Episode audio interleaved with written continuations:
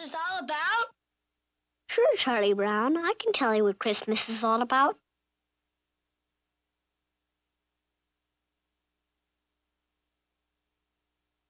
Lights, please. And there were in the same country shepherds, abiding in the field, keeping watch over their flock by night. And lo, the angel of the Lord came upon them. And the glory of the Lord shone round about them. And they were sore afraid. And the angel said unto them, Fear not. For behold, I bring you tidings of great joy, which shall be to all people.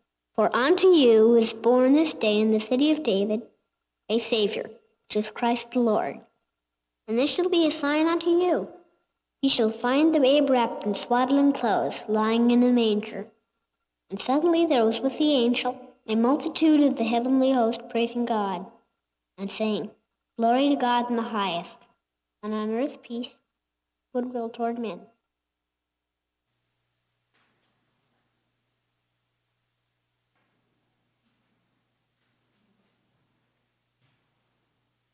That's what Christmas is all about, Charlie Brown.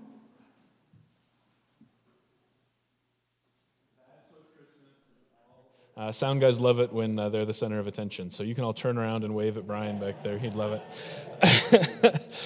but the real question for us this morning is so, which are you? Are you Charlie Brown or are you Linus? Are you exasperated by the season, right? Uh, Black Friday, Cyber Monday, Giving Tuesday. Do you find yourself getting lost in the, uh, in the hustle and bustle and the decoration and getting everything ready and family preparations and traveling? Do you just find yourself exasperated and going, What are we doing this for again? What's this all about? Can anyone tell me what Christmas is all about? Or are you a little bit more cool, calm, collected? Are you Linus, seemingly undisturbed by what's going on in the world around you and going, Of course, let me connect the reason for you. Let me connect the stress of shopping and traffic and hanging Christmas lights and broken decorations and checking every single bulb each and every year. Let me tell you what Christmas is all about connecting Jesus in to every area, remaining hopeful when there is so perhaps little hope hope in the world around us. The basic question that I want us to explore, not only today, but this entire Christmas season, has to do with the subject of awe. Is Christmas awful for you? Do you find yourself getting bogged down, stuck in the routine, doing things the same way? Would you say that right now, or at some point in this season, or maybe at a Christmas past, that Christmas just at some point becomes awful? It just becomes way too much. Or for you and for us, can Christmas be a season that is full of awe?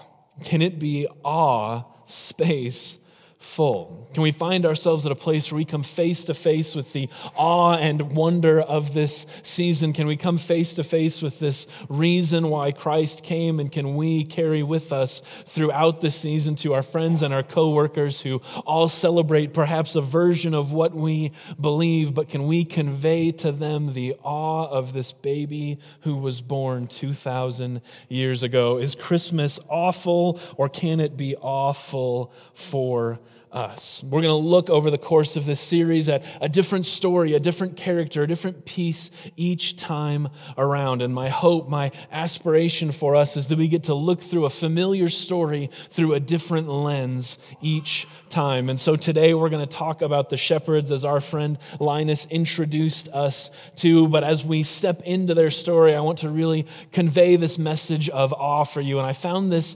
video. This is a, a few years old that I found this, but uh, Uh, it, it gets my brain thinking about the subject of awe. It helps me maybe reframe and refocus this season through that lens of what does it mean to be in awe in the world and also of Jesus and this faith that we celebrate. So I wanted to just play this video for you quickly as we open the subject on awe.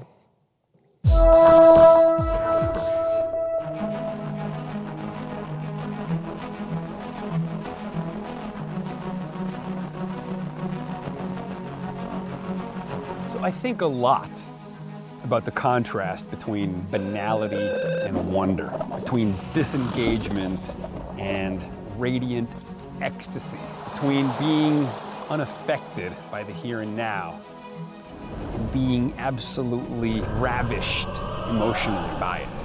And I think one of the problems for human beings is mental habits. Once we create a comfort zone, we rarely step outside of that comfort zone. But the consequence of that is a phenomenon known as hedonic adaptation. Overstimulation to the same kind of thing, the same stimuli again and again and again, renders said stimuli invisible. Your brain has already mapped it in its own head, and you no longer literally have to be engaged by that. We have eyes yet see not, ears that hear not, and hearts that neither feel nor understand.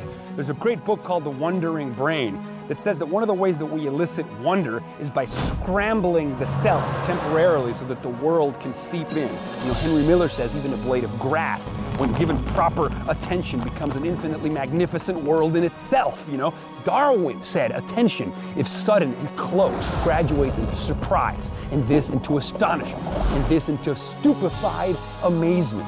That's what rapture is. That's what illumination is. That's what that sort of infinite comprehending awe that human beings love so much. And so, how do we do that? How do we mess with our perceptual apparatus in order to have the kind of emotional and aesthetic experience from life that we render most meaningful? Because we all know those moments are there. Those are the moments that would make final cut. Only in these moments we experience afresh the hardly bearable ecstasy of direct energy exploding on our nerve endings. This is the rhapsodic, ecstatic bursting forth of awe that expands our perceptual parameters beyond all previous limits. And we literally have to reconfigure our mental models of the world in order to assimilate the beauty of that download.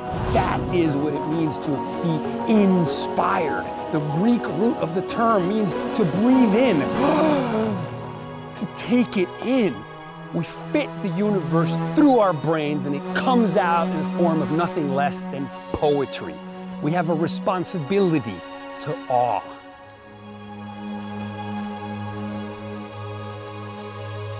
He explores awe from what I would say a secular scientific perspective, and yet I don't know about you, but he seems more excited about awe than perhaps we do this morning. He puts this page forward of going, this should be something that scrambles us inside, that when we see the same thing over and over again, we have to intentionally and through sheer force of our will and our expectation change the story so that we don't just go through Christmas going, yep, I've heard this story before. Yep, I've heard that scripture before. Yes, I know what Christmas means. Yes, I know that Jesus loves me. And instead, we have the opportunity, he would say, the responsibility to engage in the awe. And I think for us in this room, when it comes to Christmas, we have a responsibility to engage the awe of Jesus Christ and that baby born for us 2,000 years ago but it takes some intentionality. It takes some focused conversations. It takes us going, how do we set aside what we think we already know and enter in to the story afresh? How do we create and carry with us a sense of awe as we go throughout this Christmas and Advent season? So I think we should start with a definition before we step back into our scripture. Awe is defined this way reverential respect mixed with fear and wonder. Reverential respect, I see that something's greater than me, un- misunderstood or not able to be understood. I see that it's out there and greater than me, and it's a feeling mixed with both a fear, an apprehension, I'm unsure about what that is, and also a sense of wonder, of curiosity. Let's go and see this thing that we have heard about. And so I looked for a couple images, and you know that kids often display emotion the best. And so here's a couple just snapshots of awe, right?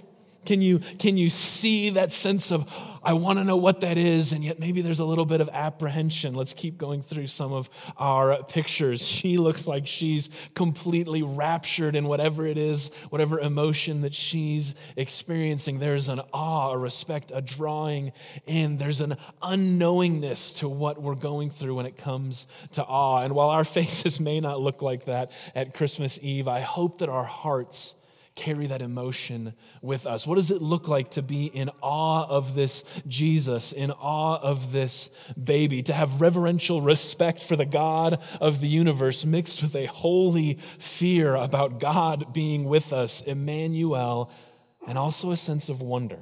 A sense of unknowing, a sense of let's go and see this thing that we've heard about. So, on that note, we're going to jump into our scripture this morning. I'm going to invite you to turn to Luke chapter 2. Luke chapter 2. If you brought a Bible, please turn there. Maybe you want to look on your smartphone, go to Bible Gateway. That's a great place for you to find it. Otherwise, if you'd like to use a Bible here, I'd encourage you to slip your hands up. Our ushers would love to give you a Bible. I'll even help you out. We're on page 483 uh, in the Bibles here in the warehouse. 483. 3. So, Luke chapter 2, it's the very same message that uh, Linus read to us, but we're going to slow down a little bit and go through it verse by verse. Luke chapter 2, starting at verse 8. And there were shepherds living out in the fields nearby. Nearby is Bethlehem. Remember, this is where Mary and Joseph are. And they're out in the fields, keeping watch over their flocks at night. And an angel of the Lord appeared to them, and the glory of the Lord shone around them. And don't miss this, and they were terrified. They were terrified. Now, I don't know what image comes to mind when you think of angel. Maybe it's this one. Uh, this is a famous picture uh, of angels, and uh, I don't know that um, those are terrifying. Unless you've got a thing with babies, then like maybe this terrifies you. I don't know. But I don't think we're talking about tiny babies with wings here. That says that the angels came and the shepherds were terrified. As a matter of fact, every time an angel appears in Scripture, it always uses the same phraseology that it does in the verses that follow this. The angel's first words, almost categorically and emphatically, are Don't be afraid.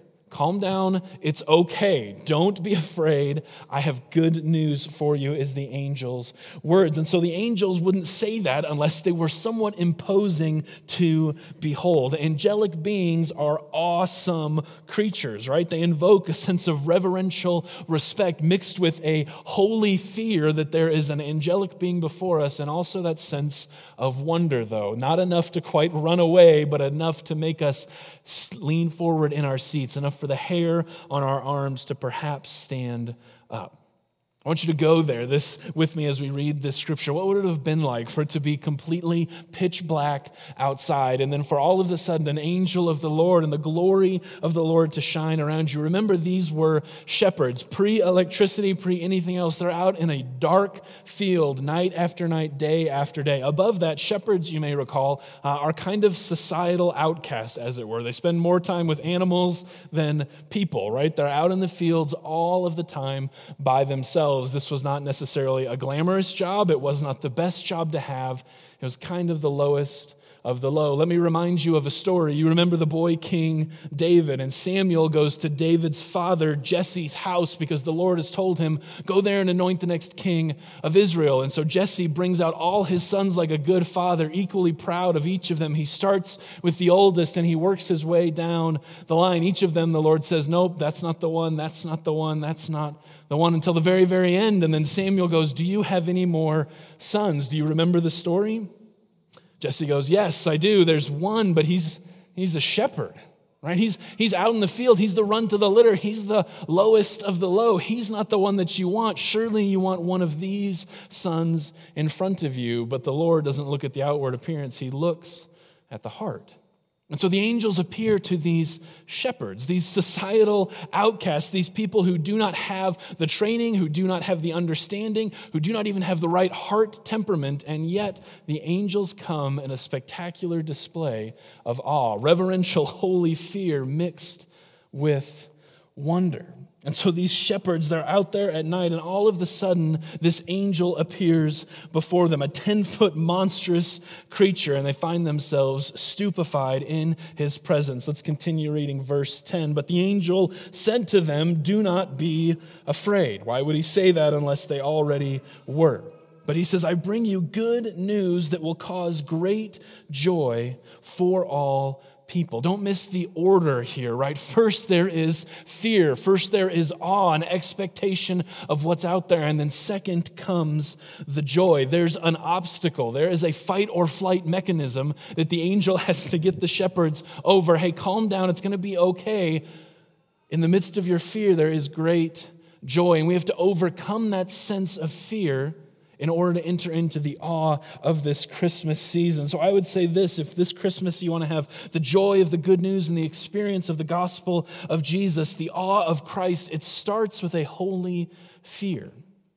It starts with an apprehension. It starts with a little bit of a pulling back and a reverential respect, right? In the new age of church, when we carry around the Holy Spirit within us as believers, where we know who Jesus is and we can approach the throne room of grace freely, sometimes we miss the holy fear. We miss the reality that this is God incarnate that he's not just some baby in a manger, but that stars and galaxies and oceans rise and fall at his name and at his word. See, when, I, when you don't have that sense of fear, then all you have instead of wonder is just curiosity. We have a lot of people around today and throughout generations who have been simply curious about Christ. Who is this man? Who is this good teacher? And they're curious, but they are not committed to Jesus because they've lacked a sense of holy fear, of reverential understanding. They simply come with wonder and curiosity, and friends, that's not awe, it's simply wasted emotion. It's simply curiosity, it's simply questions. Now, hear me clearly. If you're in that space where you don't quite yet know what role Jesus has in your life, then curiosity is a fantastic way to begin, to begin stepping into, to begin exploring who this Jesus is. But if you want awe this season as Christ followers, it starts with an expectation and an understanding of who this Jesus is, that he is fully God that he was there from the beginning of the foundations of the earth, and that is worthy of our attention and our affection. When we misplace or don't listen to that reverential respect mixed with fear, we don't allow ourselves to be awed by Jesus, awed by God in flesh. Let's keep reading as we walk through this story back to verse 10. But the angel said to them, Don't be afraid. Remember, you have to overcome that fear for awe. I bring you good news that will cause great joy for all people. Today, in the town of David, a Savior has been born to you. He is the Messiah, the Lord. And this will be a sign to you that you will find a baby wrapped in cloths and lying in a manger. Suddenly, a great company of the heavenly host appeared with the angel, praising God and saying, Glory to God in the highest heavens, and on earth peace to those on whom his favor rests. If one angel was terrifying, a sky full of them has got to wake you up. You know what I mean? Like if it's late at night and you're going, maybe we just had some bad goat cheese and we're all just kind of hallucinating a little bit, a heavenly choir of angels, you're awake now. All of the sudden, if you weren't in awe, you are in at least the fear part of awe going around. The shepherds have their vision scrambled in the most wonderful way, and they find themselves not only in awe of the angels in front of you, but in awe of the message which they bring. See, the shepherds knew the story as well. This story had been told for two thousand years that one day God would come to his people in a Messiah, in a deliverer, in a great king. They knew that someday this would happen. But God has been silent for 400 years leading up to this time. No prophets, no kings. They've been in exile. They've been passed around from world power to world power as people want to walk through their nation to deliver armies and goods across vast, vast empires that have gone up and down throughout the course of the history of Israel. And so these shepherds who knew the story of antiquity were able to put something together. Not only were they in awe of this angelic presence in front of them, they were in awe of the message that they carried, that the Messiah was here and that he was now present among them. And their awe grows from simply just being curious to being completely committed to going and see this thing. And I think today that their response can typify our response as well. That as we come face to face with Jesus in the story of Christmas, that we can respond in similar ways that we see the shepherds respond. Let me show you what I mean. Verse 15. When the angels had left them and gone into heaven, the shepherds said to one another, Let's go to Bethlehem and let's see this thing that has happened, which the Lord has told us about. So they hurried off and they found Mary and Joseph and the baby who was lying in a manger. The first thing that we can do to emulate the shepherd's sense of awe for us this year is that we should seek after Jesus. We should seek after him. We should follow intentionally after Jesus to find ourselves alongside with the shepherd, responding to the words that the angels have told us. They went looking for Jesus, right? Their response to awe was to follow the directions, to step in and to see this thing that the angels were talking about, right? They hurried, they ran, they hustled. Why? Because they were gripped with a sense of awe. They wanted to see the outcome. Was it true? Could it be true? What does it mean if it is true? They could have just been curious, but curiosity doesn't have you leave your job in the middle of a shift with the heavy machinery running. Like that's what they did. They were watching the flocks. This was the time to be most manageable, to watch out for things who would come to steal the sheep. And instead they go, no, we've got to go and see this thing. They were gripped by the reality of the story that they were in. Maybe you're somewhere along in there today. Maybe you've heard of this story, maybe you've seen it from afar, and maybe you're curious, and maybe you're just not yet committed to Jesus. Maybe you've heard of the Christmas story, maybe you've even been in church year after year, but the awe of who Jesus is has never been real to you. If that's the case, I want to encourage you that you're in a great spot. Spend this Christmas season with us. Kick the tires. See whether or not this thing that the angels and that we Christians have talked about for centuries, and see if it's real and meaningful for you. And if you seek after Jesus, if you continue to look for him where he is, then I promise you one day you'll find him. And this story will switch from just being a story that you read about and that we watch every year on TV in the Charlie Brown Christmas special, but actually something that we carry with us. The awe translates from a story that we hear to something that we carry within us, which is really the second part of the actions that the shepherds take that we can follow. After we seek after Jesus, we're bound to find awe. And if we want awe in our lives this Christmas season, then we have to do the second thing that the shepherds did, which is to share about Jesus. Watch what happens to the shepherds after they seek Jesus and find him. Verse 16. So they hurried off and they found Mary and Joseph and the baby who was lying in the manger. When they had seen him, they spread the word concerning what had been told them about this child, and all who heard it were amazed at what the shepherds said to them. Their experience is so transformational that they can't help but share the story. And when they tell the story, people are amazed. They're wowed. They can't believe it. And you might be here and you might say, Yeah, I've experienced Jesus. Maybe there was even a time when you would say, Yeah, I think I felt that awe. I think I've felt that, I think I felt that mix of fear and wonder. Maybe Christmas and Easter and the price paid for you on the cross, and you're in awe of who Jesus is. But when you keep that story to yourself, you stop the growing of awe within you. See, as the shepherds experience awe, it's so transformational that they share it with people around them. And I just want you to think back with me what happens if they would not have done that? Right? What happens if they just show up and they see Jesus and they think, wow, that's so great. I love this. It's this really personal experience. And then they go back to their fields, not telling a single soul. Chances are, when Matthew and Luke and they're doing their research on this birth story of Jesus, maybe Mary and Joseph remember that there were some dudes who showed up, but they're certainly not making it into the nativity at that point because we don't hear the story, and people around aren't then expecting for what God is going to do because now the story spreads like wildfire. And while Jesus is just a baby and scripture goes silent for some 30 years as we await his ministry time happening, if the shepherds don't share their story, the historicity and the stories that are told about Jesus and his birth and the nativity and everything that we celebrate in this season changes. See, if awe doesn't come into our lives and transform us, then we have to wonder if we've really experienced it. Because awe, ah, at its most basic level, is transformational.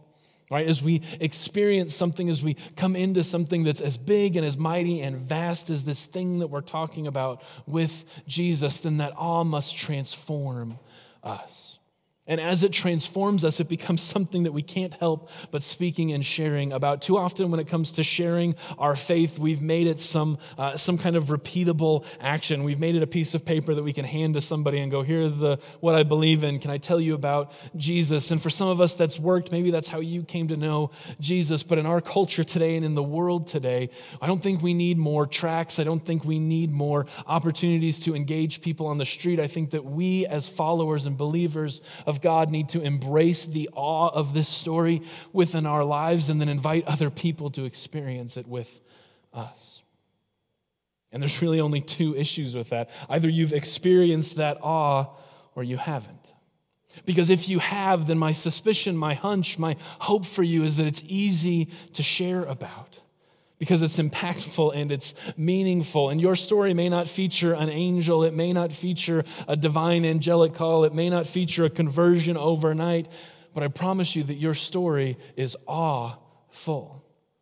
That as you that as you think through the ways in which God redeemed you and called you, as you think through your journey with Christ, that having that conversation with somebody who's on the fringe or somebody who's never thought through the spirituality of their soul would go, Wow, tell me more about how you knew that, how you experienced that, because that's awesome. I've never had that experience, I've never felt that way. And the world is begging for us to share the story of awe at this Christmas time. Right? Because I think that part of the problem, and he mentioned this in that video, is that we get used to the awe of Jesus, right? It's one thing when angels show up and when we're inspired and done that, but when you live with an angel all the time, right, husbands, we just get used to it. Mm-hmm. Right? We get used to awe. We get used to the beauty around us. And when we experience Christ day by day, we have the Holy Spirit living within us, which is a beautiful and wonderful truth. Jesus is somebody that we can talk to all of the time. We use his name all of the time, every Sunday in worship songs, and we get used to the fact of who Jesus is. And at Christmas time, we have the opportunity to just step outside of all of the knowledge and all the things that we received and to go, what does it mean that the infinite God of the universe became finite? Not even finite in the sense of a human being, not even finite in the sense of somebody who walked on the earth, but he came humbly as a baby. That is an awful story. There's so much to digest and so much to do, but we tend to just get used to it. And we're no longer in awe of Christmas. We're no longer in awe of the wrapping paper. We're no longer in awe of the lights and the gifts under the tree. We just find ourselves getting used to it. But when you share your story, when you do the hard work of coming face to face with your own heart reality and of building yourself up to have awe of who Jesus is this season, it becomes even easier as you share it with other people about the truth of the gospel and what you've encountered and you encounter on a day to day basis with this God whom you serve. So, the, the challenge is to share our story. And I would simply phrase it this way for us, and we'll talk about this most weeks up until Christmas. Who are you bringing with you this Christmas season? Uh, to church, absolutely, that's fine. But who are you bringing along with you in your life to be able to share this awesome story with? Who in your life needs to hear about the truth of the gospel? And again, I'm not going to equip you with a track. I'm not going to share your testimony in five steps. I just want to encourage you to take the awe experience that we're talking about and to translate it into your day to day life? Who are you bringing along with you? Who are you engaging in conversation? Too often, when it comes, especially to Christmas Eve, right, we invite people. Hey, will you come to church with me? Check the box. I did it. And whether they show up or not doesn't really matter because I did my job. I invited them. It's really on them now. Instead, I want to challenge you to bring someone along with you. Whether they come to church or Christmas Eve service or not, I just want you to go through discipling and to bring people along in this story of Jesus which means you've got to do some work as well. What do I have in my life? What do I have in my relationship with Jesus that's worth sharing? What do I have in my life to be able to tell somebody about why it's important for me that I show up on Sunday morning? Why is it important for me to show up to my small group? Why does Christmas Eve matter in my family's schedule? And when you have that answer, now you have something that might be worth sharing to somebody in your life. This is what the shepherds do. They experience awe and they don't just leave it at afar and go, well, okay, that's, that's good. They actually pursue it. Their curiosity turns into commitment. And as they experience Jesus, they're so transformed by awe that they can't help but share their story. And people are amazed, it says, by their story, but it simply doesn't start there. See, the transformation of awe shifted the shepherds into a role from just being casual in their approach to being fully committed. In a word, word, I think if you want to have awe this Christmas, then you need, number three, to surrender to Jesus. You have to find your, yourself at a place where you surrender to the work and the personhood of Jesus in your day to day life.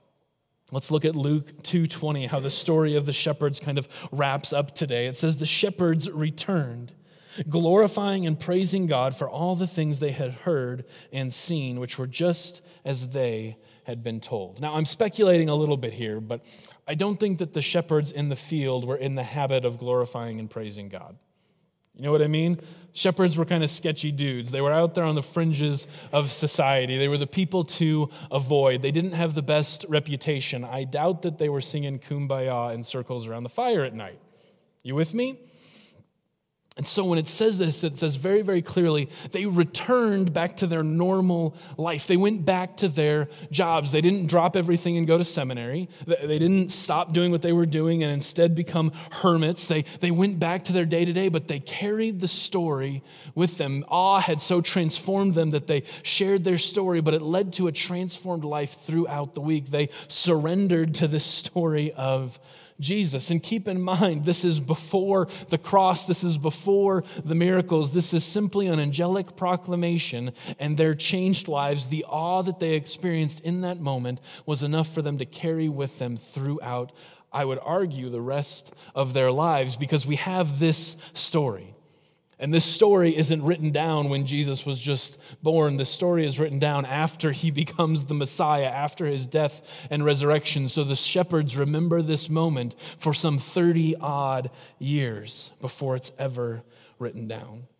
And I think that if I could challenge us as a group to anything as we encounter these next few weeks together, it's that awe is not something that we passively experience, but it's something that we actively engage. I think that we all would like to be awed. We'd all like to be wowed. We'd all like for an angel to show up to us and us just be like, wow, that's so amazing. I wish that would happen to me.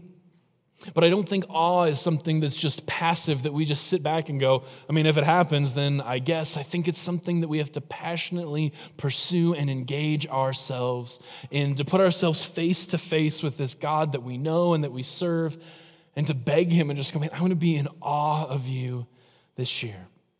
And that starts for all of us, whether you've never done it or whether you do it daily, to surrender to who Jesus is, to put him first in our lives, to recognize that we are first and foremost servants of his, that our life is no longer our own, but that it has been bought with a price. I think that at Christmas, more than any other time, it's more easy to kind of pass the ruse off of being Christ followers, right? Because we celebrate Christmas. We've got the lights and the tree and the gifts and the stockings and elf on the shelf, and we've got all these things. So, of course, we're following Christ, right? Are you in awe of Christ or of Christmas? Do you do the things that you do because of who Christ is and your awe of him, or do we do them because this is the cultural normative that happens around this time? Christmas lights are great. Christmas trees are great. Elf on the shelf is great. We have an elf that will be visiting our household in the near future. And the point is not that those traditions are bad, but the point is, are we connecting them with a deeper level story for our own selves? Are we doing the hard work of surrendering to Christ in each of those areas? Are we doing them for our families, for our kids, for our children? And more specifically, are we doing them for the people on the fringes of our lives, those people that we don't talk faith or anything like that with? Are we connecting the story for them, not to be pushy, not to shove the story on them, but because it's so meaningful and impactful for us. If you don't know about my faith, we're not friends. That's just who I am, that's just how my life works. You don't have to believe what I believe, I'm okay with that. but I at least have to tell you what's important and meaningful to me. And when we're in awe of Jesus, when we're in awe of this baby who was born, we're going to seek him out. We're going to go to where he is. We're going to pursue him intentionally. We're also going to share that story with others, but we're going to be the first example to surrender ourselves to the work and word of Jesus as we go through this season. Maybe you've never made that opportunity, or maybe as we go into Christmas, you're just feeling convicted that, that I need to take a step and just to know that God is first, that Christ is first in Christmas for me. And that if everything were to go away, if all of a sudden Christmas lights became illegal and Christmas trees weren't allowed, that I would still have a reverential sense of fear and wonder about this baby who was born 2,000 years ago. I want to invite us just into a quiet moment of reflection and personal application. I want to do that with just this one simple thought that awe is a decision, not a destination. We come to church and we sing the songs, we want to be awed, I think. I love it when worship is powerful and moves me, and when I experience and feel God in the midst of that. But far too often, I wait for it to be done. I passively expect it instead of actively engaging in the awe of the season. Awe is a fundamental decision that we make. And I want to invite you, all of us, no matter where you're at on this journey, to step into an intentional sense of reverential respect for this baby that was born, mixed with a fear, a holy apprehension about the God of the universe being in a tiny, tiny space, and mixed with wonder, with a sense of curiosity. Let's go see this thing. When we do that, I think we'll carry awe with us throughout this season. So I just want you to bow your heads. Take just a moment. Maybe it was something I've said. Maybe the Holy Spirit gave you a different thought that you can just pursue at this time. But as we step into Christmas and this season, I just want to openly invite you to be in awe. What step do you think you need to take to be in awe? Do you just need to make the decision that this is the choice that you're going to make? Maybe for you it's that push to share. I just need to I just need to own that a little bit more. Or maybe for you it's honestly surrender. There was a time, there was a place where maybe you did, but that was a long time ago. And Christmas is just something you do, not something that you actively engage in. Maybe you've never made the choice to follow Jesus and you're just feeling like maybe in this season it's time matter where you at, I just want to invite you to pray with me. You can pray this in your heart or out loud, whatever's best for you. But I want to invite us in to awe, into surrender to the person of Jesus. And so I wrote out a prayer, and it goes something like this Dear Jesus, awe is fleeting. Right now, I don't, I don't have it. I don't see it or feel it but I want to be in awe this season. I want to experience the reverence, the holy fear, the joy mixed with wonder. Jesus, I believe that you are the source of awe. And so today I surrender to you. As we go through Christmas, I want your presence in my life. I want your presence as we worship. I want your presence as we work. I want your presence as we celebrate together as a family. Forgive me for the false substitutes in my life and replace them with your truth this Christmas. God, I want to be in awe of you. Heavenly Father, that's my prayer. It's my prayer for each of us, God, that you would lead us in such a way that that would be our experience, God, that that would be our prayer as we go not only Sunday to Sunday, but day to day, God, that we would carry the awe of your birth, the awe of Jesus with us, and that your Holy Spirit would equip us and enable us to see that within ourselves, that it would come bubbling up from within, and that we couldn't help but sharing about this amazing experience that we have that we call surrendering to Jesus.